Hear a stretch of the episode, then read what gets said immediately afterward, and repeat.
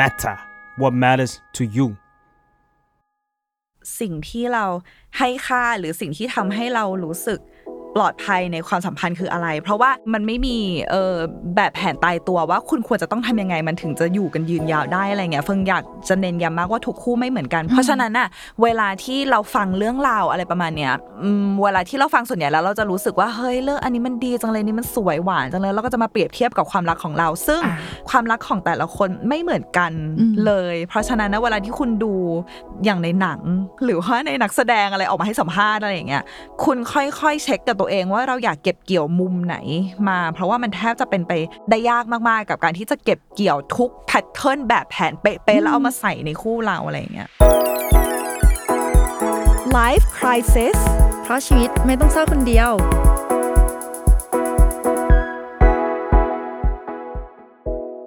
สวัสดีค่ะเอาจะสรุปว่าเธอหรือฉันจะเปิดจ้ะอ่าเปิดเลยสวัสดีค่ะขอต้อนรับทุกคนเข้าสู่ Life Crisis นะคะอยู่กับมะเฟือง Psychotherapist แล้วก็เจ้าของเพจ Beautiful Madness by มะเฟืองค่ะค่ะแล้วก็อยู่กับใบเตยเหมือนเดิมนะคะเฮ้ยไม่สั้นจังวะ วันนี้เราจะมาคุยกันเรื่องความรักอ่าความรักมันเป็นยังไงเฟิร์มไม่รู้ว่าทุกคนเป็นหรือเปล่าอันนี้เริ่มหาพวกแล้วคือเวลาเดี๋ยวนี้เฟิร์มเริ่มสังเกตตัวเองว่าเวลาที่ถามใครถามเพื่อนถามคนรู้จักหรือว่าถามคนที่เพิ่งเพิ่งรู้จักว่าแบบเอ้ยอ๋อเหรออ๋อเคยมีแฟนคบกันนานเท่าไหร่แล้วเวลาที่ใครคบกันนานอ่ะเรามักจะตกใจเออเรามักจะตกใจแล้วเราก็ตกใจที่ทำไมเราต้องตกใจเหมือนกับว่าเรื่องเนี้ยมันเป็นเรื่องแปลกอะไรขนาดนั้นหรอกับการที่คนคนหนึ่งจะคบกันได้นานขนาดนี้อะไรอย่างเงี้ยวันเนี้ยเราก็เลยอยากจะมาพูดถึงเรื่องเวลาที่คนคบกันนานๆน่ะคบกันยังไงถึงรอดนะเป็นความตกใจแบบ inception ตกใจในตกใจอีกทีว่าเอ้ยแล้วฉันจะเป็นตกใจทำไมทำไมเขาคบกันนานอ้าวแต่ทำไมเขาคบกันนานอ่ะเออแต่ว่าเราเราเองก็ตกใจเหมือนกันเพราะเรารู้สึกว่า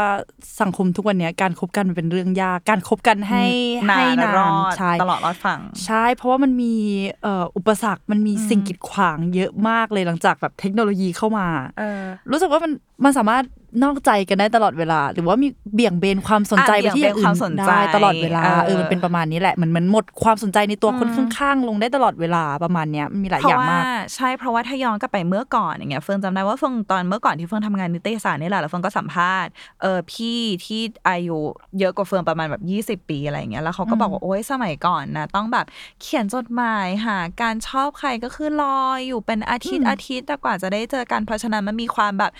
ฝันอยู่ในหัวคิดถึงหรือระลึกถึงตลอดเวลาอะไรประมาณนี้แต่ว่าเดี๋ยวนี้คิดถึงก็ไลน์คิดถึงก็เฟซไทม์อยู่ไหนก็ได้คือมันง่ายทุกอย่างมันซึ่งมันก็ดีในแบบนึงแต่ว่ามันก็จะไม่ได้อารมณ์เหมือนเมื่อก่อนแล้วอะไรอย่างเงี้ยทีนี้เนี่ยเฟิร์นอยากมาชวนดูว่าการคบกันให้ยาวนานตลอดรอดฝั่งไปเป็นสิบปียี่สิบปีอะไรอย่างเงี้ยมุมมองของของคอนเซปต์เนี้ยมันจำเป็นหรือว่ามันมันเป็นสิ่งที่ต้องทำเท่ากับเมื่อก่อนขนาดไหนเพราะสำหรับเฟืองอ่ะเฟืองรู้สึกว่าเดี๋ยวนี้อ่ะทาบูหรือว่าภาพของคนที่มองคู่สักคู่หนึ่งที่หย่ากันหรือที่เลิกกันอ่ะหรือว่าคบกันแป๊บๆเราเลิกไปมันไม่เหมือนกับเมื่อก่อนที่ว่าโหยใครหย่ากันนี้แบบโอ๊ยอับอายหรือว่าหรือว่าคือมันจะเป็นมุมมองที่หลายคนมักจะมีอยู่ลึกๆเนาะก็เลยเราจะเห็นว่าเมื่อก่อนอ่ะหลายๆคู่ก็เลือกที่จะเฮ้ยไม่เป็นไรเราเราคบกันให้รอดเราเอ่อปิดหูปิดตานิดนึงเราทำอะไรให้รอดต่อไปเรื่อยๆให้เรายังมีกันและกันอยู่อะไรเงี้ยแต่ว่าเดี๋ยวนี้ความเป็นหนึ่งเดียวความโซโล่ในชีวิตมันไม่รู้สึกว่ามันไม่ได้รู้สึกว่าเหมือนเราขาดอะไรไปเหมือนเมื่อก่อนแล้วหรือว่าไม่ได้รู้สึกว่าเราจัดการชีวิตผิดพลาดอะไรเหมือนเมื่อก่อนแล้วการหย่ากันมันไม่ได้เป็นอะไรที่น่าอายแล้วเราจะเห็นหลายคู่ด้วยซ้ำยิ่งถ้ามีลูกอ่ะเราจะเห็นหลายคู่ด้วยซ้ำที่พ่อและแม่แยกกันอยู่แต่ว่าทั้งพ่อและแม่ก็คือมีสุขภาพจิตที่ดีอ่ะแล้วก็ช่วยกันเลี้ยงลูกโดยที่ลูกก็จะมีสุขภาพจิตดีตามแทนที่จะพ่อและแม่อยู่ด้วยกันแล้วก็ทะเลาะทะเลาะกันให้ลูกเห็นน่ะมันหลายคู่มากเลยที่เลือกอย่างแรกเพราะว่ารู้แล้วว่าการอยู่ด้วยกันไม่ได้แปลว่าที่หนึ่งของสุขภาพจิตที่ดีและที่หนึ่งของที่สุดอ่ะเข้าใจปะเหมือนเราจะต้องมาทำความเข้าใจกับคำว่าความสัมพันธ์ที่ดีเออใช่ใช่ใช่ใช่เพราะว่าเนี่ยตอนแรกเห็นเห็นตั้งแต่ชื่อหัวข้อที่เราจะตั้งเลยนะคบกันยังไงให้รอดไอ้คำว่ารอดนี่มันดูเหมือนเหมือนเหมือนจมน้ำอยู่อ่ะใช่เหมือนมันต้องเซอร์ไวฟ์ต้องแบบว่าฉันอยู่ในเกมอะไรสักอย่างแล้วกูต้องเอาตัวเองให้รอดอ้าวนั่นแปลว่าความสัมพันธ์มันมันยังไงวะทำไมเราต้องทำให้มันรอดตั้งขนาดนั้นเออแต่ว่าความรักนี่มันดูมีมีหลายมิติมากไอ้กำไอ้ความที่แบบเรากลัวว่ามันจะไม่รอดอ่ะมันไม่ได้แปลว่าเราเผชิญกับความขัดแย้งหรือทะเลาะกันทุกวันเสมอไปมันอาจจะมาจากความแบบ เบื่อความอิ่มตัวความนิ่งๆของความสัมพันธ์ก็ได้คือวันก่อนเราเพิ่งบ่นกับเพื่อนไปว่าเราไปกินหมูกระทะกับแฟนอ่ะแล้วเราง่วงมากเลยอ่ะไปการกินหมูกระทะที่ง่วงมากเพราะมันไม่มีอะไรจะคุยกันแล้วอ่ะคือนั่งคีบหมูกินแล้วก็เงียบถามกันแค่ว่าเอออร่อยไหมอะไรอย่างเงี้ยเป็นไงเออฉันชอบอันนี้มากกว่าแล้วหลังจากนั้นก็เงียบเพราะว่ามันมันอยู่ด้วยกันทุกวันทั้งวันน่ะด้วยความที่โรคระบาดด้วยเนาะเรากักตัวแล้วเราต้องอยู่ด้วยกันตลอดเวลามีอะไรคุยกันตลอดเวลาจนเรื่องมันหมดแล้วอ่ะแล้วการออกไปสถานที่ข้างนอกไปเจออะไรอย่างเงี้ยมันเลยแบบมันเป็นความเคยชินแต่ถามว่าเบื่อแล้วอยากเลิกไหมก็คือมันไม่มีความรู้สึกนั้นนะแต่แค่มันนิ่งมันก็กลัวลึกๆอ่ะกลัวแล้วก็เหมือนสั่นคลอนนิดนึงว่ามันจะรอดไหมวะพอมันนิ่งอย่างเงี้ยมันไม่มีความตื่นเต้นความหวือหวาไม่มีอะไรเซอร์ไพรส์ไม่มีอะไรเข้ามาคุยให้แบบหัวใจมันมันกระชุ่มกระชวยเหมือนตอนแรกๆอ่ะเออมันมันจะรอดไหมอันเนี้ยก็ก็น่าคิดว่าเออสำหรับเราอ่ะสิ่งที่เราให้ค่าหรือสิ่งที่ทำให้เรารู้สึกปลอดภัยในความสัมพันธ์คืออะไรเพราะว่าเพราะว่าอย่างบางคนน่ะที่อาจจะไม่ได้ให้ค่าฟิสิกอลหรือว่าให้ค่าความใกล้ชิดให้ค่าความแบบการสัมผัสอะไรมากอ่ะบางครั้งเมื่อความรักมันเดินทางไปสู่จุดที่เฮ้ยเหมือนเป็นเพื่อนคู่คิดมีคู่บ้านอ่ะกับกายกับกายเป็นเอ้ยเราชอบสเตจนี้มากเลยเราเราชอบเราชอบความสัมพันธ์แบบนี้มากเลยแล้วก็ปรากฏว่ายืนยาวก็ได้อะไรอย่างเงี้ยอืมเออเหมือนกับว่าก็อยู่นิ่งๆไปอย่างนี้เรื่อยๆได้เนาะถ้าเกิดว่ามันมันโอเคกับความนิ่งหรือความเงียบตรงนี้ได้เหมือนหันไปแล้วก็แบบไม่หายไปไหนอะไรประมาณเนี้ยมันเห็นหลายคนเนี่ยต้องการความสัมพันธ์ที่แบบเราอยู่กันเงียบๆได้โดยที่เราไม่รู้สึกอึดอัดเออนี่ก็อาจจะเป็นคีย์ของการทำให้ความสัมพันธ์มันรอดของบางคู่เนาะแต่บางคู่เนี่ยอาจจะเจออะไรที่ที่มันขึ้นลงขึ้นลงตลอดเวลามีอะไรทะเลาะกันตลอดเวลาขัดแย้งกันตลอดเวลาเนี่ยตรงเนี้ยเหมือนเหมือนหลายคนต้องการที่จะอยากให้ความสัมพันธ์มันรอดแต่มันจะรอดยังไงอ่ะมันทะเลาะกันตลอดเลยมันมันมันคือการบาลานซ์ระหว่างการเสียสละและการฟังเสียงหัวใจของเราอ่ะเฟืองว่าเพราะว่าเฟืองเชื่อว่าในความสัมพันธ์ทุกอย่างมันต้องมีความพยายามยิ่งรักกันยิ่งใช่ขนาดไหนยิ่งต้องพยายามทำให้อีกฝ่ายมีความสุขมากเท่านั้นแล้วมันก็ต้องมีความเสียสละอย่าคิดแต่ว่าเขาให้เราได้มากขนาดไหนแล้วเราให้เขาได้มากขนาดไหนบางครั้งมันก็ต้องมีเสียสละทั้งสองฝ่ายแต่ว่าเสียสละขนาดไหนที่ไม่สูญเสียตัวตนของแต่ละคนนะของทั้งสองฝ่ายเลยอะไรเงี้ยคือเฟืองรู้สึกว่ามันเป็นศิลปะศิลปะนึงที่อาจจะต้องมีแค่คู่เราเท่านั้นนะที่ต้องเรียนรู้แล้วก็ต้องคอยเช็คกับตัวเองและเช็คกับอีกฝั่งว่าเรายังมีความสุขในฐานะตัวตนของเราได้หรือเปล่าและมีความสุขในฐานะที่เราอยู่ในความสัมพันธ์นี้ได้หรือเปล่าคือเฟืองอยากแชร์ว่ามีเอ่อเทอราปิสต์ชื่อดังคนหนึ่งชื่อเอสเตอร์พาเรลคนนี้คือเฟิงเชิดชูมากๆคือเฟิงชอบเขามากเขาเป็นเทอราปิสต์ด้านความสัมพันธ์เนาะแล้วเขาแชร์ชุดความคิดของเขาที่ว่าในคู่รักความสัมพันธ์แบบคู่รักเนี่ยความต้องการใน togetherness หรือว่าความต้องการในการที่อยู่ร่วมกันได้อยู่ด้วยกันอะไรอย่างเงี้ยมันควรจะเกิดขึ้นพร้อมๆกับการมีความต้องการใน separateness หรือว่าการมีความต้องการในการเวลาที่ได้แยกจากกันหรือได้อยู่คนเดียวเพราะว่าถ้ามันเกิดการมากไปของอย่างใดอย่างหนึ่งเช่นถ้าถ้าแยกกันเยอะไปมันก็จะไม่มีคอนเนคชันมันก็จะทำให้คอนเนคชันมันสูญเสียไปแต่ว่าถ้าอยู่ด้วยกันมากไปอะไรเงี้ยตัวตนของอีกฝ่ายก็อาจจะหายเพราะฉะนั้นเนี่ยเขาบอกว่าการที่เราจะบาลานซ์ความสัมพันธ์ไปได้เรื่อยๆมันต้องใช้ชีวิตคู่ของเราไปเรื่อยๆเหมือนให้รู้สึกว่ามันมีสะพานอะให้มีสะพานเชื่อมถึงกันได้เราจะได้รู้ว่าอ๋อโอเคอันนี้เราอยู่พื้นที่ไหนแล้วอะไรเงี้ยคือบาลานซ์การการมีสะพานเนี่ยให้ได้ว่าเราจะอยู่ร่วมกันอยู่ตอนนี้แล้วก็เอนจอยดื่มด่ำมันไปมากๆแล้วก็ใช้ชีวิตอยู่กับการค้นหาตัวตนหรือว่าการสนุกกับการที่เราอยู่คนเดียวให้มากๆเพื่อที่เนี่ยคือบาลานซ์ที่ดีอันนี้คือคือจากจากมุมมองของเอสเตอร์พาเรลเนาะพอพี่เฟืองพูดอย่างเงี้ยเรานึกถึงบทความเก่าๆที่เราเคยเขียนมันเป็นเทรนด์ความสัมพันธ์อยู่ช่วงนึงเป็นแนวโน้มที่คนจะใช้ชีวิตกับคู่รักแบบ living apart together ก็คืออยู่ด้วยกันแบบไม่ได้อยู่ด้วยกันอ่ะก็คือแยกกันอยู่แหละแต่ทุกอย่างมันก็มันก็ยังเหมือนเดิมไปมาหาสู่ไปกินข้าวอะไรอย่างเงี้ยแต่แค่ในทางแบบฟิสิกอลอาจจะอยู่ห่างจากกันซึ่งมันทำให้ให้ความสัมพันธ์ของบางคู่มันยืนยาวมากกว่าอยู่ด้วยกันตลอดเวลาหรืออยู่ในบ้านเดียวกันก็ตามอาจจะแยกห้องนอนคือเพื่อให้ทุกคนต่างคนต่างมีพื้นที่ของกันเองเนี่ยเฟิงเฟิงถึงบอกว่าวันเนี้ยที่เราจะมาคุยอ่ะมันไม่มีมันไม่มีเอ่อแบบแผนตายตัวว่าคุณควรจะต้องทำยังไงมันถึงจะอยู่กันยืนยาวได้อะไรเงี้ยเฟิงอยากจะเน้นย้ำมากว่าทุกคู่ไม่เหมือนกันเพราะว่าอย่างเมื่อกี้ที่ใบเตยพูดบางคู่เขาให้ค่ากับความอินดิเพนเดนต์หรือว่าการเป็น การมีสเปซของตัวเองการมีพื้นที่ของตัวเองสูงมากเพราะว่าเฟืองตอนที่เฟืองอยู่ แอล เอ อ่ะมีรุ่นพี่คนนึงที่คบกันหลายปีมากเป็นสิบปีแล้วมาแล้วก็ตอนนี้ก็แต่งงานกันแล้วแต่ว่าแยกกันอยู่คือเหมือนคนนึงอยู่เมืองนึงอีกคนนึงอยู่อีกเมืองนึงแล้วก็มาเจอกันบ้างก็มาเจอกันบ่อยแต่ว่าไม่ได้อยู่ด้วยกันแล้วทั้งคู่ก็พูดเลยว่าเอออันเนี้ยทำเป็นหนึ่งในหนึ่งในสาเหตุที่ทำให้หลักรอดอ่ะคือมันเป็นมันเป็นความห่างที่กำลังดีที่แต่ละคนได้ทำงานที่ตัวเองรักแต่ละคนไม่ได้ก้าวไก่อะไรกันแล้วแล้วเขารักกันมากเลยนะคือคือมันไม่ใช่ความรักจืดชืดเลยนะแต่คือเขารักกันแต่ว่าอันเนี้ยเป็นพื้นที่ที่เขาเองอ่ะรู้สึกลงตัวเพราะฉะนั้นอ่ะเวลาที่เราฟังเรื่องราวอะไรประมาณเนี้ยเวลาที่เราฟังส่วนใหญ่แล้วเราจะรู้สึกว่าเฮ้ยเรื่องอันนี้มันดีจังเลยนี่มันสวยหวานจังเลยแล้วก็จะมาเปรียบเทียบกับความรักของเราซึ่งความรักของแต่ละคนไม่เหมือนกันเลยเพราะฉะนั้นนะเวลาที่คุณดูอย่างในหนังหรือว่าในนักแสดงอะไรออกมาให้สัมภาษณ์อะไรอย่างเงี้ยคุณค่อยๆเช็คกับตัวเองว่าเราอยากเก็บเกี่ยวมุมไหนมาเพราะว่ามันแทบจะเป็นไปได้ยากมากๆกับการที่จะเก็บเกี่ยวทุกแพทเทิร์นแบบแผนเป๊ะๆแล้วเอามาใส่ในคู่เราอะไรอย่างเงี้ยเออมันน่าอิจฉามากเลยเนาะเวลาเห็นข่าวดาราแบบอ่าชวนกันไปเซอร์ไพรส์บนตึกหรูไปเที่ยวทะเลกันมอบดอกไม้ช่อใหญ่หรือว่าพาไปงานนั่นนู่นนี่ซึ่งมันพอเอามาปรับใช้กับคู่ตัวเองแล้วมันดันไม่เวิร์กอ่ะมันดันไม่ใช่สิ่งที่อีกฝ่าย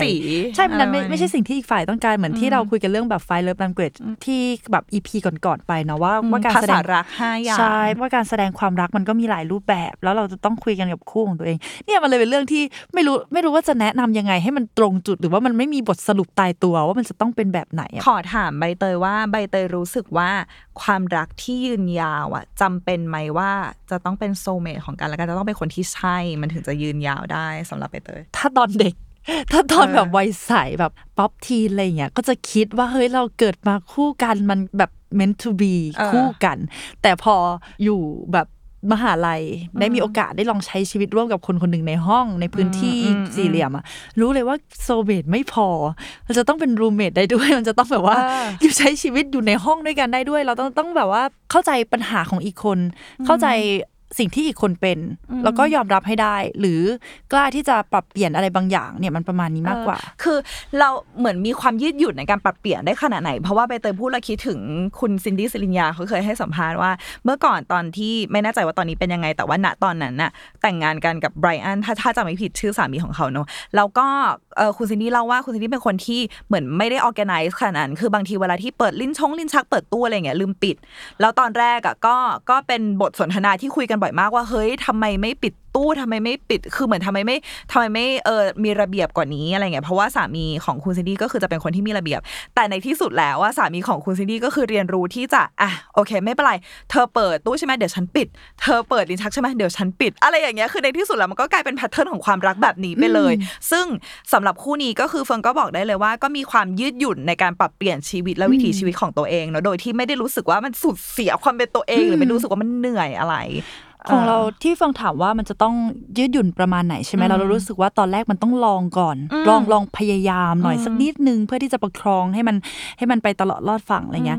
แต่เชื่อว่ามีหลายคนแหละที่ปรับเปลี่ยนตัวเองไปสักพักนึงจะเริ่มคิดแล้วว่าเออนี่ไม่ใช่ตัวฉันแล้วมันเปลี่ยนได้ยากมันเป็นแพทเทิร์นที่ติดตัวมานานอย่างแฟนเราอะณปัจจุบันเขาเป็นคนอารมณ์ร้อนเวลาขับรถเขาก็จะสะบัดนั่นนู่นนี่อะไรเงี้ยไปคือเขาเขาสะบัดเพื่อความสบายใจของตัวเองแหละแต่เราแค่ไม่อยากฟังอะมันเป็นความอึดอัดบางอย่างที่แบบเราอยู่ในรถแล้วเราออกไปไหนไม่ได้ทำยังไงดีวะเคยพยายามบอกตัวเองว่าเออช่างมันแบบฟังเราไม่ต้องคิดอะไรแต่คือเสียงมันก็เข้ามาในหูอยู่ดีแล้วเราก็ไปบอกเขาว่าเนี่ยเลิกหัวร้อนได้ไหมเลิกพูดคำหยาบได้ไหมอะไรเงี้ยเขาทำได้แค่วันสองวันแล้วคือคือเหมือนเขาเป็นเป็นอย่างนั้นมานานแล้วอ่ะเออมันยากที่จะเปลี่ยนจากนั้นเราก็เลยคิดว่าโอเคในเมื่อมันเปลี่ยนไม่ได้แล้วเราก็ลองเอามาเวทกับสิ่งอื่นๆดูคือบางปัญหามันอาจจะไม่ได้เป็นเรื่องใหญ่ถึงขั้นที่จะต้องเอามาคิดเราเลิกกันเออแล้วมันยังมีพาร์ทอื่นๆที่ดีอยู่เพราะฉะนั้นเราจะจัดการยังไงกับตรงนี้ดีในเมื่อทั้งสองคนก็เปลี่ยนไม่ได้เราก็เปลี่ยนเขาไม่ได้เขาก็เปลี่ยนไม่ได้วิธีของเราก็คือทุกครั้งที่ขึ้นรถไปอ่ะเราเอาหูฟังยัดเข้าหูเลยคือเหมือนเหมือนเรารู้รู้แล้วแหละว่าเขาไม่ได้ต้องการให้เราฟังเขาแค่อยากสะบัดเพราะมันคือตัวเขางั้นเราก็เสียบหูฟังฟังเพลงแบบไม่สนใจมันเหมือนมันคือการหาทางแบบที่ตรงกลางสำหรับเราด้วยตรงกลางในความสัมพันธ์ที่ที่ไม่ต้องทะเลาะกันอ่ะแล้วก็ตรงกลางสำหรับเราที่โอเคเราก็จะได้เซฟสุขภาพจิตเราด้วยทำไมเราต้องมานั่งฟังเรื่องแบบนั้นด้วยอะไรอย่างเงี้ยประมาณนี้อันนี้คือการหาตรงกลางเนาะแล้วก็ย้อนกลับไปทำให้เฟืองนึกถึงเหตุการณ์ของน้องสาวเฟืองคือน้องสาวเฟืองกับแฟนคบกันมานานมากแบบเจ็ดแปดปีอะไรอย่างเงี้ยซึ่งน้องสาวเฟืองก็ตกใจว่าคบกับใครได้นานขนาดนี้เพราะเป็นแฟนคนแรกของน้องตกใจด้วยแล้วก็ตกใจตกใจทุกคน ใจตกใจเอ้าตกใจอะไรกันเออแล้วเราน้องก็บอกว่าคือเหมือนน้องกับเฟืองอ่ะจะมีมุมมองความรักค่อนข้างต่างกันเพราะเฟืองจะรู้สึกว่าเฟืองยังแบบอยากจะผจญภัยคือยังรู้สึกว่าความรักของเรามันเป็นอะไรที่แบบโอ้ยสนุกแบบเขาต้องเข้าใจเราลึกซึ้งนู่นเออคือคือมีมีความแบบมีมีอุดมคติอะไรเยอะแยะเยอะอย่างมากแต่ว่าสำหรับน้องอะน้องรู้สึกว่าน้องก็จะบอกเฟืองบ่อยมากว่าเออไม่เข้าใจว่าพี่เฟืองจะต้องการคนที่มันใช่อะไรขนาดนั้นจะถูกอนุอะไรขนาดนั้นอะไรอย่างเงี้ยนี่คือเหตุผลที่หนึ่งในเหตุผลที่เราอาจจะไปกับใครได้ไม่ค่อยนานเพราะว่ารู้สึกว่าแบบอ๋อมันไม่ถึงจิตวิญญาณเราอะไรขนาดนั้นเลยอ่ะกับแฟนนานสุดกี่เดือนกี่ปีโหยแบบสามสี่ปีแต่ว่าอันเนี้ยคือแบบเลิกเลิกขบขบเลิกเลิกขบขบอะคือมันมันไม่ได้แบบราบเรื่อยอะไรเงี้ยแต่ว่ากลับมาที่น้องสาวเราแล้วหนึ่งในเคล็ดลับที่ที่เราเรียนรู้มาจากน้องสาวเราก็คือด้วยความที่แฟนเขาเป็นผู้ชายที่ผู้ชายผู้ชายในในแง่ที่ว่า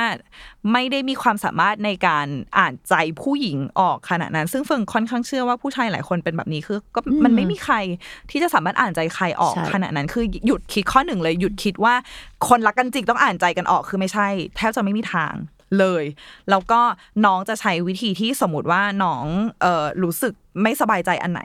เราเจอแฟนที่ไม่รู้ว่าจะจะจัดการยังไงกับความไม่สบายใจของน้องน้องของเฟิร์นก็จะบอกว่าพี่หนูอยากให้พี่ทำแบบนี้แบบนี้พูดแบบนี้คือพูดไปเลยไม่ต้องกลัวมันจะเสียความโรแมนติกไม่ต้องกลัวว่ามันจะแบบอะไรทำไมเขาไม่มาเออทำไมไม่มาเซอร์ไพรส์เออคือบอกเขาเลยว่าเราอ่ะต้องการให้เขาทำยังไงเวลาที่เราร้องไห้เราต้องการให้เขาพูดอะไรเพราะว่าบางทีอ่ะคนเหมือนแบบเลี้ยงดูต่างกันมาคือบางทีคนมีมีมุมมองในการจัดการกับเรื่องบางเรื่องไม่เหมือนกันบางคนบางอย่างมันใช่สำหรับเขาแล้วมันไม่ใช่สำหรับคนอื่นเพราะฉะนั้นเฟิร์นรู้สึกว่าถ้าดูจากกรณีนี้เป็นตัวอย่างอ่ะหนึ่งในเอ่อเคล็ดลับที่ทำให้คบกันได้นานเฟืองรู้สึกว่ามันต้องเป็นการความสมดุลระหว่างเราไม่ต้องไปเดาใจเขาคือเราบอกเขาเลยว่าอยากให้เขาต้องการอะไรเราชี้แจงมาเราสามารถรู้สึกปลอดภัยที่จะพูดอะไรที่มันอาจจะรู้สึกกระอักกระอ่วนหรือพูดอะไรที่มันเป็น hard conversation หรือว่าเรื่องราวที่ไม่ใช่แฮปปี้ไม่ใช่หวานชื่นได้โดยที่ไม่รู้สึกว่าเขาจะว่าเราหรือไม่รู้สึกผิดที่จะพูดอะไรแบบนี้ออกไปและในขณะเดียวกันอีกฝ่ายก็ต้องใส่ใจที่จะแก้ไขหรือว่าอีกฝ่ายก็ต้องใส่ใจที่จะทำให้อีกคนนึงมีความสุขเหมือนกันมันต้องบาลานซ์ไปด้วยกันนะคือมันก็คือเราก็ต้องกล้าพูดแล้วเขาก็ต้องรับที่จะอยากจะทำให้เรามีความสุขเหมือนกันมันต้องไปด้วยกันนะอันนี้คือสำหรับเราเองเหมือนกันนะถ้าเราฟังเขาว่าเขาอยากให้เราเปลี่ยนตรงไหนหรือว่าเสริมตรงไหนอะไรอย่างเงี้ยเราก็ต้องลองฟังเขาดูดิว่าถ้าเราปิดกั้นปุ๊บเขาจะไม่กล้าสื่อสารกับเราอีกเลยนะเขารู้สึกว่าเนี่ยฉันลองวิธีนี้ไปแล้วมันไม่เวิร์กเธอไม่ฟังเธอไม่ทำตามอะไรเงี้ยเธอไม่ไม่ยอมปรับเปลี่ยนเขาก็จะปิดกั้นแล้วก็ไม่พูดแล้วหลังจากนั้นก็จะเป็นการลองใจแบบไม่รู้จบอ่ะใช่เราเราสิ่งที่สำคัญคือเฟืองเชื่อว่ามันจะมีคำว่า agree to disagree หรือว่าอ่ะโอเคอันไหนที่เราไม่ชอบอันไหนที่เราไม่ชอบจริงๆเธอก็ไม่ชอบจริงๆก็มันจูนกันไม่ได้ก็อ่ะก็แค่ทำใจยอมรับว่าเรื่องนี้มันจูนกันไม่ติดซึ่งมันเป็นวิธีที่ง่ายแต่จริงๆแล้วเวลาที่เรา agree to disagree หรือว่าอ่ะต่างคนต่างไม่ชอบจุดนี้อะไรอย่างเงี้ยไปเรื่อยๆสิ่งที่มันจะค่อยๆหายไปคือคอนเนคชั่นในในในพื้นที่ตรงนี้เพราะฉะนั้นจะทำยังไงให้แทนที่เราจะ agree to disagree เรามาดูกันว่าในเรื่องเนี้ยมันมีตรงไหนที่เรา agree กันได้บ้างหรือว่าหรือว่าเราจะเปลี่ยนเราจะพลิกแพลงอะไรที่ที่มันยังสามารถเชื่อมกันได้อยู่บ้างอะไรประมาณนี้คือเหมือน agree to disagree นี่มันแบบเหมือนเอาปัญหาไปซุกไว้ใต้พรมอย่างเดียวเราไม่ได้ขุดมันมันดูไม่ได้ทำความสะอาดเลยคือเหมือนตอนนี้เป็นวงกลมอยู่แล้วแบบทำยังไงดีให้วงกลมมันไม่บิ่นอะเออจากที่ฟังมาทั้งหมดอะเรากำลังนึกเลยว่าหลายๆอย่างหลายๆเคล็ดลับหรือว่ากุญแจสำคัญเนี่ยมันมาจากการฟังเรื่องราวของคนรอบข้างเนาะแต่ว่าเราทั้งนี้เราไม่สามารถเอาชีวิตเราเนี่ยไปไปเปรียบกับคนอื่นได้ร้อยเปอร์เซ็นต์อะแต่แค่แบบก็มันมันมันดีที่ที่บางทีเราได้ออกจากตัวเองออกจากคู่ของเราไปฟังเรื่องราวของคู่อื่นบ้างแล้วนำมาปรับใช้เพราะบางทีเราอาจจะคิดว่าเนี่ยเราแก้ปัญหาตรงเนี้ยได้ดีที่สุดแล้วมันต้องใช้วิธีนี้สิแต่พอฟังวิธีของคู่อื่นอ่ะเราก็แบบอ๋อมันอาจจะทำอย่างนี้ได้แล้วก็เอามาปรับใช้ได้แต่ทั้งหมดทั้งมวลก็คือมันอาจจะไม่ได้ร้อยเปอร์เซ็นต์ไงก็แค่ความรักมันก็คือการลองไปเรื่อยๆใช่แล้วก็เมื่อก่อนอ่ะเราจำได้ว่าตอนที่เราทำอยู่นิตยสารเนี่ยแหละบก.ก็คือก็คือเจ้านายของเราเคยพูดขึ้นมาเป็นคำที่เรายังจำได้จนถึงทุกวันนี้ก็คือเฟืองคู่หลักที่หลักกันได้นานนะพี่ว่ามันก็คือคู่ที่เพสเดียวกันเพสก็คือเหมือนจังหวะการใช้ชีวิตแล้วพี่เขาก็ยกตัวอย่างว่าเช่นหิวข้าวไหมโอเคไปไปกินข้าวกันหรืออะไรเล็กน้อยอ่ะที่อ่ะพร้อมเดินไปด้วยกันได้บ่อยๆไม่ใช่เหมือนแบบไม่ใช่แบบไม่อ่ะไม่ขัดขัดขัดตลอดเพราะว่าเราอ่ะ host family หรือว่าครอบครัวอุปถัมภ์ของเราตอนที่เราเป็นนักเรียนแลกเปลี่ยนที่อเมริกาเนาะตอนแบบช่วงม.ห้าเลยอ่ะหลายสิบปีมาแล้วอ่ะเราเคยถามเขาเออชื่อลอรี่กับอาลันคือเขาแต่งงานกันมาสามสิบกว่าปีแล้วอ่ะคิดดูดิแล้วเหมือนเราก็เคยถาม host mom ถามแม่ว่าอะไรคือเคล็ดลับที่อยู่กันได้นานขนาดนี้แล้วมันง่ายมากคือตอนนั้นถามเพราะว่าหวังว่าจะเจอเคล็ดลับอะไรที่มันแบบยิ่งใหญ่อ่ะเออเพราะว่านานขนาดนี้คือนานมากเขาบอกว่ามันคือการอารมณ์อร่วยอ่ะคือคือการทำอะไรแล้วก็ทำด้วยกันน่ะคือความง่ายอ่ะคือเท่าที่พี่ฟังฟังมันคืออะไรที่มันง่ายที่สุดอ่ะแต่ว่าการทำอะไรให้มันง่ายเป็นเรื่องที่ยากนะใช่แต่ว่าเขาบอกว่าเขาบอกว่าเหมือนบางทีอ่ะเวลาที่เราอยากทำอันนี้อ่ะสามีเราทำด้วยกันได้เวลาที่สามีอยากทำอย่างนี้เราก็ทำด้วยกันได้เพราะว่าเขายกตัวอย่างเช่นหลานของเขาอ่ะเออแต่งงานกับผู้ชายคนนึงมาแล้วไม่ค่อยมีการอารมณ์อร่วยกันยกตัวอย่างเช่นหลานของเขาอยากไปดูละครเวทีเรื่องนึงซึ่งละครเวทีอ่ะมันประมาณสองชั่วโมงเองอะไรเงี้ยสามีก็คือเอ้าไม่เอาไม่อยากดูในที่สุดหลานก็ต้องไปดูคนเดียวเก็ทป่ะซึ่งในที่สุดแล้วอ่ะคนๆหนึ่งที่อยู่ในฐานะคู่รักอ่ะแต่ว่าต้องทำอะไรคนเดียวบ่อยๆทั้งๆที่เราก็มีคู่รักแล้วคู่รักก็ไม่ใช่ติดงานอ่ะก็คือไม่ไม่ได้สนใจอ่ะมันจะรู้สึกโดดเดี่ยวไปเรื่อยๆแล้วความโดดเดี่ยวในความสัมพันธ์ที่เป็นคู่รักทั้งๆที่ยังอยู่ในคู่รักอยู่อ่ะเออมันก็เจ็บเหมือนกันนะอะไรอย่างเงี้ยเพราะเฟิร์นก็เลยรู้สึกว่าการไปไหนด้วยกันไปไหนเฮไหนเฮนั่นอ่ะเออเป็นอะไรที่ดูเล็กน้อยแต่ว่าสำคัญมากเหมือนกันในในในความสัมพันธ์นึกถึง อี พี ก่อนๆที่เราอัดกันไปเรื่องแบบมีแฟนเหมือนไม่มีอะไรอย่างเงี้ยมีแฟนทำไมโดดเดี่ยวอะไรเงี้ยเออมันมันมันไม่ใช่ทุกคนที่จะโอเคกับความโดดเดี่ยวในความสัมพันธ์ไงเออแล้วรู้สึกว่าเห็นด้วยกับที่พี่เฟืองพูดว่าความสัมพันธ์ที่มันง่ายนี่แหละมันคือหัวใจสำคัญของการทำให้มันรอดเพราะว่าก็เคยมีความสัมพันธ์ที่มันยากเหมือนกันมันยากในแง่ที่แบบว่าอ่าอยากกินสิ่งนี้ก็ไม่ได้กินอยากจะดูหนังเรื่องนี้ก็ไม่ได้ดูตอนแรกคิดว่าจะต้องทำให้มันรอดแหละเราต้องปรับตัวอะไรมากมายอะไรเงี้ยโอเคถ้าไม่กินสิ่งนี้งั้นกินสิ่งอื่นก็ได้ประมาณนั้นอ่ะแต่พอความสัมพันธ์นั้นจบแล้วมาเจอความสัมพันธ์ครั้งใหม่ที่อยากกินสิ่งนี้ก็ได้กินอยากดูหนังเรื่องนี้ก็ได้ดูอยากไปที่นี่ก็ได้ไปหัวเราะในมุกเดียวกันใช้จ่ายเงินในเรื่องเดียวกันแบบพร้อมที่จะอย่างสมมติเดินไปเห็นตู้กาชาปองแล้วก็แบบเฮ้ยหมุนไหมแล้วอีกคนบอกเอ้ยหมุนโอเคอย่างเงี้ยสนุกไปด้วยกันอันเนี้ยโอ้มันง่ายมันง่ายแล้วมันแบบไม่เห็นต้องทำอะไรให้มันมือหวาแต่แค่ keep it simple ไว้ก่อนขอใช้มุมมองความรักของเราคือเรารู้สึกว่าคือเมื่อวานเมื่อวานน่ะเพิ่งไปกินข้าวกับเพื่อนมาแล้วเพื่อนพูดมาคำหนึ่งว่าแค่การเป็นโซลเมทอย่างเดียวมันไม่พอเหมือนเมื่อกี้ที่ใบเตยพูดอ่ะเราก็นั่งทำให้เรา reflect กับตัวเองเพราะเมื่อก่อนอ่ะเราเรารู้สึกว่าเวลาที่เราจะชอบใครอ่ะเรามักจะเห็นมนุษย์คนเนี้ยแล้วเราก็มีอุดมคติเหมือนเราก็มีแบบความโรแมนติไซส์หรือว่าความความคิดจินตนาการเกี่ยวกับผู้ชายคนนี้เกี่ยวกับคนคนนี้ว่าหูยมันใช่อย่างนี้นี่เองเขาต้องเป็นคนแบบนี้แน่เลยจากจากการที่รู้จักกันแป๊บเดียวอ่ะแต่ว่าเราจะเหมือนแบบสร้างเหมือนเป็นเดอะซิมมาบิวให้คนนี้เป็นอะไรที่อยู่ในอุดมคติมากๆอะไรอย่างเงี้ยแล้วเราคือเรามีสองความสัมพันธ์ที่มันเพิ่งจบลงไปแล้วความสัมพันธ์ใหม่ที่เกิดขึ้นในเวลาอันรวดเร็วมากๆแล้วทำให้เราเราเห็นสิ่งหนึ่งที่มันชัดเจนมากแล้วมันก็ตกผลึกกับเราตอนนี้เลยว่าเมื่อก่อนน่ะเรารู้สึกว่าคนที่ใช่คือคนที่โดยธรรมชาติเป็นไปตามธรรมชาติเลยอ่ะเข้ากันได้โดยที่ไม่มีใครต้องอธิบายอะไรให้กันเหมือนแบบเติบโตมาในในในแบบเดียวกันมี mindset คล้ายๆกันพูดจาภาษาเดียวกันมองโลกผ่านเลนส์เดียวกันเพราะฉะนั้นเมื่อก่อนเราจะรู้สึกว่าเออเราเจอคนเนี้ยเออในกอแล้วก็รู้สึกว่าเฮ้ยทุกอย่างมันใช่ไปหมดเลยเราเราเข้าใจกันอย่างลึกซึ้งเราคอนเนคกันแบบจากแบบแกนกลางของหัวใจแล้วเราก็รู้สึกว่าอย่างเงี้ยดีที่สุดแล้วดีที่สุดแล้วไม่ต้องพยายามเลยคีย์เวิร์ดคือไม่ต้องพยายามเลยจนในที่สุดณณตอนนั้นนะความสัมพันธ์มันก็ถูกพักไปเพราะว่าเขายังไม่พร้อมที่จะไปต่อเท่าเราที่พร้อมที่จะไปต่อขนาดนั้นก็คืออาจจบกันแบบเพื่อนไม่เป็นไรเป็นเพื่อนที่ดีจบปั๊บความสัมพันธ์ใหม่เข้ามาตอนแรกอ่ะเรารู้สึกเราเราตั้งคำถามว่าจะใช่ได้ยังไงเพราะว่าการเลี้ยงดูหรือว่าสังคมหรืออะไรต่างๆมันต่างกันมากๆอ่ะแต่ว่าแต่ว่าเคมีอ่ะมันมีเว้ยแต่คือแต่คือถ้าถ้าเอาถ้าถ้ามองตามตรรกะอ่ะตอนนั้นเรายังรู้สึกว่าเหมือนยังไม่ได้ใช้หัวใจอ่ะคือใช้แค่ตรรกะว่าแบบเฮ้ยมันมันยากมากคือเราเราเติบโตด้วยด้วยสังคมที่ต่างกันมากเลยมันไม่มีวงกลมเขาหรือวงกลมเราที่มันมามันมาอินเตอร์เซ็กกันเลยอะไรอย่างเงี้ยเขาจะเข้าใจเราขนาดนั้นได้ยังไงวะแต่สิ่งที่สื่อใจเรามากๆคือการได้เห็นเขาพยายามที่จะเข้าใจเราทุกวินาทีเลยอ่ะแม้กระทั่งเวลาที่เราแบบไม่เข้าใจตัวเองด้วยซ้ำแล้วเขาก็ยังแบบเอออยากมีอะไรอยากให้พี่ช่วยพี่ทำอะไรได้ไหมให้มันดีขึ้นหรือว่าเขาก็พยายามเขาจดจำเขาจดจำรายละเอียดแล้วเขาจะพยายามเข้าใจเราในแบบที่เราเข้าใจจริงๆแล้วอันเนี้ยมันเลยทำให้เรารู้สึกว่าอ๋อคือที่ผ่านมา คีย์เวิร์ดมันคือไม่ต้องพยายามซึ่งเราก็เลยไม่รู้เลยว่าอ่ะล่ะถ้าถ้าเป็นความสัมพันธ์แรกอ่ะถ้ามันมีจุดไหนที่ต้องพยายามจริงๆอ่ะหรือต้องสู้จริงๆอ่ะมันจะทำได้ไหมวะเพราะว่าเราคลิกกันมาด้วยการที่ไม่ต้องพยายามตลอดเลยทุกอย่างลื่นไหลสบายมากแต่ว่าพอมาเจอความสัมพันธ์เนี้ยที่เรารู้สึกว่าเฮ้ยการที่เราเห็นเขาพยายามการที่เราเห็นเขาสู้การที่เราเห็นเขาเหมือนแบบตั้งใจจะทำให้เราเป็นคนที่มีความสุขที่สุดในโลกขนาดนี้จริงๆอ่ะมันแบบมันทำให้เราอุ่นใจแล้วมันกลับทำให้เรารู้สึกปลอดภัยมากกว่าการที่รู้ว่ามีใครคนนึงที่ไม่ต้องพยายามแล้วเข้ากันได้มากเลยเพราะว่ามันมันยังไม่มีด่านอะไรให้ต้องฝ่าเลยอ่ะแต่ว่าอันเนี้ยมันมีด่านหลายด่านที่ต้องฝ่าตั้งแต่ตั้งแต่สเต็ปแรกแล้วว่ามันต่างกันมากเลยการเลี้ยงดูหรือว่าการสังคมหรืออะไรต่างๆอะไรเงี้ยจนทำให้เรารู้สึกว่าเฮ้ยหรือบางทีอ่ะการที่เราอยู่ในความรัก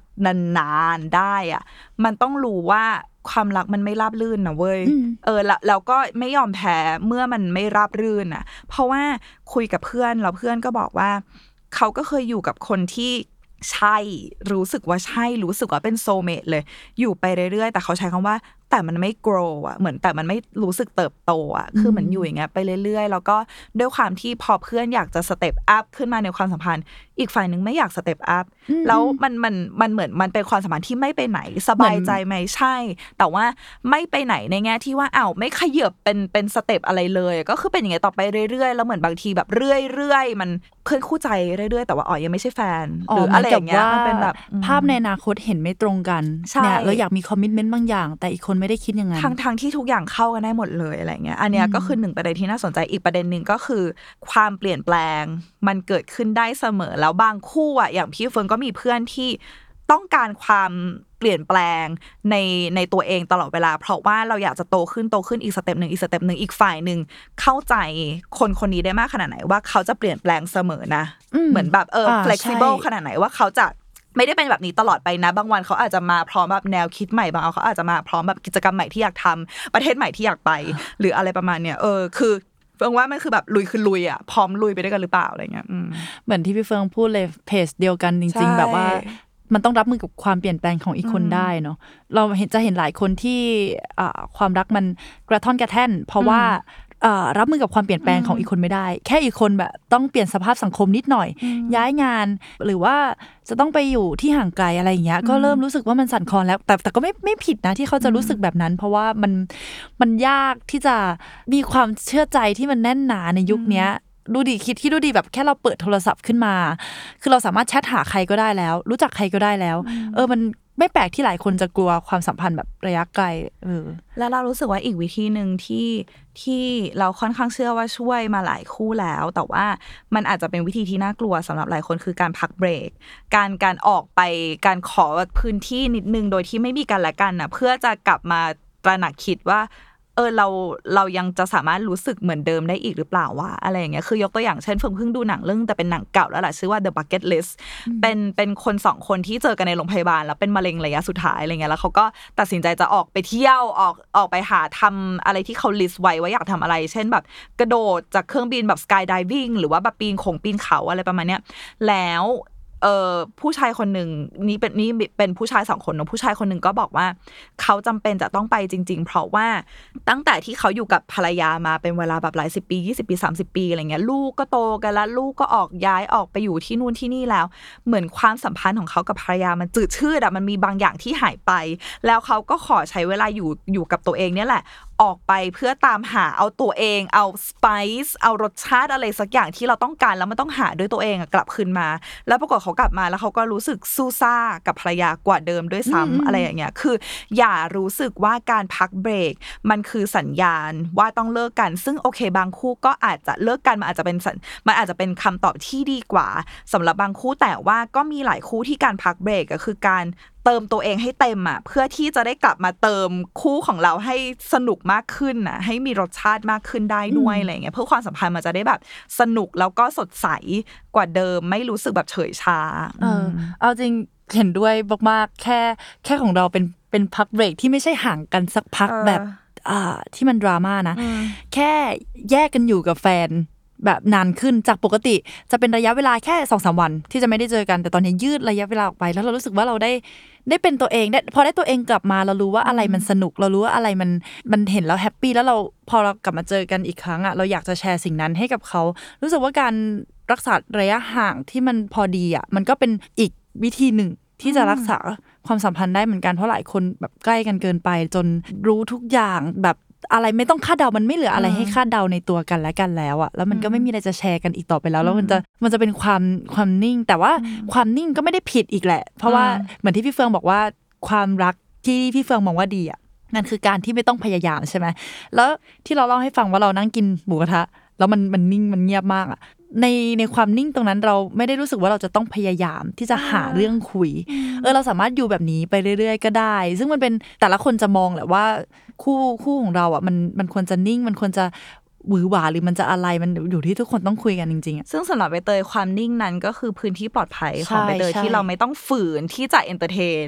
เหมือนเรารู้ว่าโอเคเราสามารถทำแบบนี้ได้เออเหมือนจังหวะของความสัมพันธ์มันเป็นแบบนี้ได้โดยที่เราไม่ต้องกลัวว่าเขาจะเลิกไหมเขาจะเบื่อไหมอย่างเงี้ยใช่ส่วนบางคนอาจจะต้องการความความหวือหวาอะไรอย่างงี้แหละในในช่วงหนึ่งก่อนอืมก็ไม่ว่ากันขอแชร์ขอแชร์อันนี้มาจาก E ออนไลน์เออเคล็ดลับที่ทำให้เดวิดกับวิกตอเรียแบ็คแฮม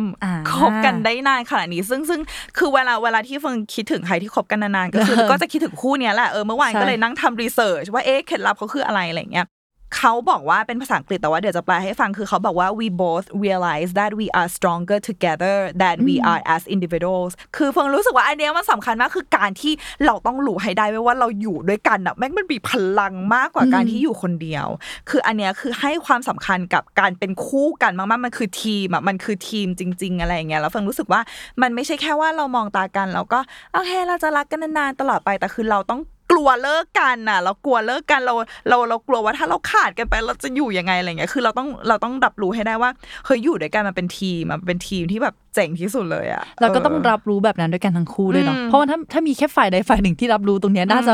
น่าจะมีความแบบทะเลาะกันนิดๆหน่อยๆแล้วว่าอีกคนรู้สึกไม่ตรงกันอ่ะเออเพราะฉะนั้นเลยการสื่อสารมันมันมันคือมันคือคีย์จริงๆ ใ, ในทุกๆเรื่องมันมันสื่อสารให้เรารู้ว่าเนี่ยเรารู้สึกเท่ากันไหมในตอนนี้แน่นอนมันไม่เท่ากันแบบเป๊ะๆหรอกแต่ว่าอย่างน้อยให้เรามองเห็นภาพในอนาคตเหมือนๆกันเออพร้อมจะแก้ไขปัญหาไปพร้อมๆกันใช่ความสัมพันธ์ที่ดีอ่ะคือความสัมพันธ์ที่คุณรู้สึกปลอดภัยพอที่จะพูดเรื่องราวที่มันกระอักกระอ่วนใจอ่ะเรื่อง hard conversation อ่ะเออความสัมพันธ์ที่ดีคือคือการที่พูดอะไรที่พูดถึงความรู้สึกลึกซึ้งจริงๆอ่ะมันจะไม่ก่อให้เกิดความเสี่ยงในความสัมพันธ์นะเข้าใจป่ะคือมันต้องมาจากการเปิดใจอะไรเงี้ยเออสุดท้ายคืออยากแชร์ว่า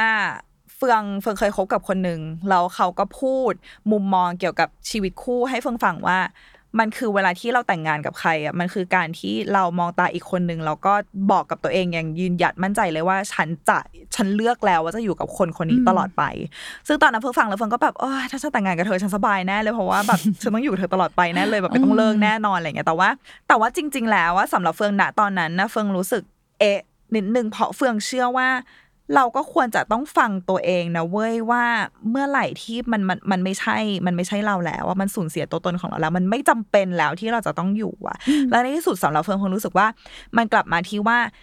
ณจุดหนึ่งในชีวิตที่เราเลือกใครสักคนหนึ่งเป็น lover แล้วเราก็พยายามจะซื่อสัตย์พยายามจะทำให้มันดีที่สุดจริงใจให้ค่า lover คนนี้อย่างมากที่สุดแต่ถึงจุดหนึ่งถ้าเรากลับมามองตัวเองแล้วเรารู้สึกว่าเราสูญเสียตัวตนของเรามากเกินไปเราแทบจะไม่เหลือเค้าโครงตัวเองคนเดิมไปแล้วหรือว่ามันมีบางอย่างที่ทำร้ายเรามากเหลือเกินมันกัดกร่อนอะไรเรามากมายความรักที่เรามีให้ตัวเองอ่ะมันแทบจะหายไปแล้วเพราะว่ากับการมี lover คนเนี้ยเพราะฉะนั้นน่ะเราต้องลองพูดกับตัวเองคุยกับตัวเองว่าถ้าเราปล่อย lover คนเนี้ยไปกลายเป็นคนนี้ก็คือคนคนหนึ่งที่เราปล่อยไปแล้วเอา love อ่ะที่เรายังมีอยู่ที่ไม่แน่ใจว่าให้เขาไปเยอะขนาดไหนกลับมาอยู่กับตัวเองอีกครั้งอ่ะกลายเป็นเลิฟที่มันแบบยิ่งใหญ่กับตัวเองอีกครั้งอ่ะเฟิร์นรู้สึกว่าอันเนี้ยสำคัญกับการที่เราควรจะต้องรู้ว่าเมื่อไหร่ที่เราจะรู้ว่ามันมันคือความจำเป็นที่เราจะต้องมีคนนี้ไว้ในฐานะเลิฟเวอร์แล้วเมื่อไหร่ที่เราจะต้องปล่อยเลิฟเวอร์นี้ไปเพื่อให้เลิฟตัวเองกลับมาอีกครั้งเพราะฉะนั้นไม่ต้องกลัวว่าการมีความสัมพันธ์ที่ไม่ไม่ยืดยาวไม่ไม่นานถึงสิบ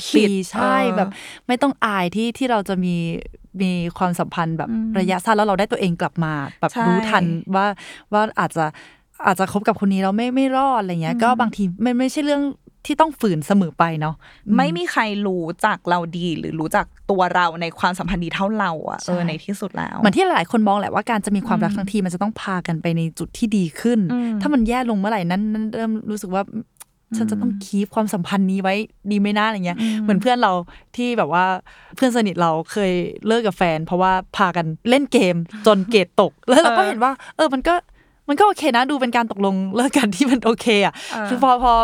ต่างคนต่างเลิกไปก็ไปกลับไปตั้งใจเรียนอะไรเงี้ยก็ก็ดีการการมีแฟนมันควรจะทำให้ชีวิตดีขึ้นควรมีแล้วดีกว่าเดิมท่านเหนื่อยมาควรจะต้องเป็นเหนื่อยแบบข้างนอกอ่ะเช่นแบบเออพ่อแม่ไม่ชอบหรือหรืออะไรสักอย่างที่ไม่ที่ไม่ใช่เออที่ที่ไม่ใช่ปัจจัยภายในที่ว่าเหมือนแบบเราคุณค่าอันนี้ต่างกันมากๆหรืออะไรประมาณนี้ให้มันคุ้มกับที่จะเหนื่อยอ่ะเพราะว่าชีวิตเรามันมีเรื่องที่เหนื่อยเยอะแยะมากมายแล้วดูโตมาถึงสองพันยี่สิบสองไม่มีอะไรมากมายให้แบบน่าเหนื่อยเออเพราะฉะนั้นความสัมพันธ์ควรเป็นแบบควรเป็นคอมฟอร์ตโซนมากกว่าควรเป็นอะไรที่ต้องมานั่งลบกันอีกอ่ะแต่ว่าก่อนก่อนหน้านี้ก็ตอนที่เราประชุมคุยกันเรื่องเนี้ยเราตลกมากที่น่าจะน่าจะพี่เฟืองพูดมั้งว่าเราอาจจะไม่ต้องการความหวือหวาในความสัมพันธ์เสมอไปเพราะชีวิตพาร์ทอื่นๆเราแม่งหวือหวามากพอแล้วเรื่องงานเอ่ยการต้องอยู่ในสภาพสังคมในแต่ละวันเดินออกจากบ้านทุกอย่างมันหวือหวามากการที่ได้กลับไปในห้องแล้วมันนั่งนิ่งๆเงียบๆเป็นหมาจ๋องอยู่กับแฟนอย่างเงี้ยมันอาจจะเป็นเป็นเป็นช่วงเวลาที่ดีที่สุดของวันหนึ่งนั้นแล้วก็ได้ใช่ใช่ชีวิตอื่นมันมันแอดเวนเจอร์เกินไปแล้วใช่จริงๆแล้ววันนี้เราก็แตกไปหลายประเด็นเนาะแต่ว่าในที่สุดแล้วเฟิงเฟิงอยากให้รู้ว่าความรักไม่ว่าจะสั้นหรือยาวระยะเวลาเท่าไหนใช้เวลานานแค่ไหนมันมันมีค่าและมันสวยงามเสมอความรักที่ยาวนานไม่ได้มีค่ามากหรือน้อยไปกว่าความรักที่สองเดือนแต่ว่ามีรสชาติมากอะไรอย่างเงี้ยคือทุกความสัมพันธ์น่ะมันมีความสวยงามในตัวมันเองเพราะฉะนั้นน่ะแค่อยู่กับปัจจุบันในความสัมพันธ์นี้ให้ดีที่สุดแล้วก็คอยเช็คอินกับตัวเองว่านี่คือสิ่งที่ตัวเองต้องการจริงๆใช่ไหมไม่ต้องกลัวเมื่อไหร่ก็ตามที่เราเลือกตัวเองอ่ะเพราะว่าการที่เราเลือกตัวเองจริงๆแล้วเราก็ทำเพื่อเขาด้วยเหมือนกันเพราะว่าก็ไม่ควรจะมีใครที่จะอยู่ในความสัมพันธ์แค่เพราะว่าสงสารหรือว่ามันชินแล้วหรือว่าอะไรต่างๆที่ที่ที่ไม่ได้มาจากความรักที่ที่มันบริสุทธิ์และเป็นความรักที่เราก็อยากได้เหมือนกันอะไรอย่างเงี้ย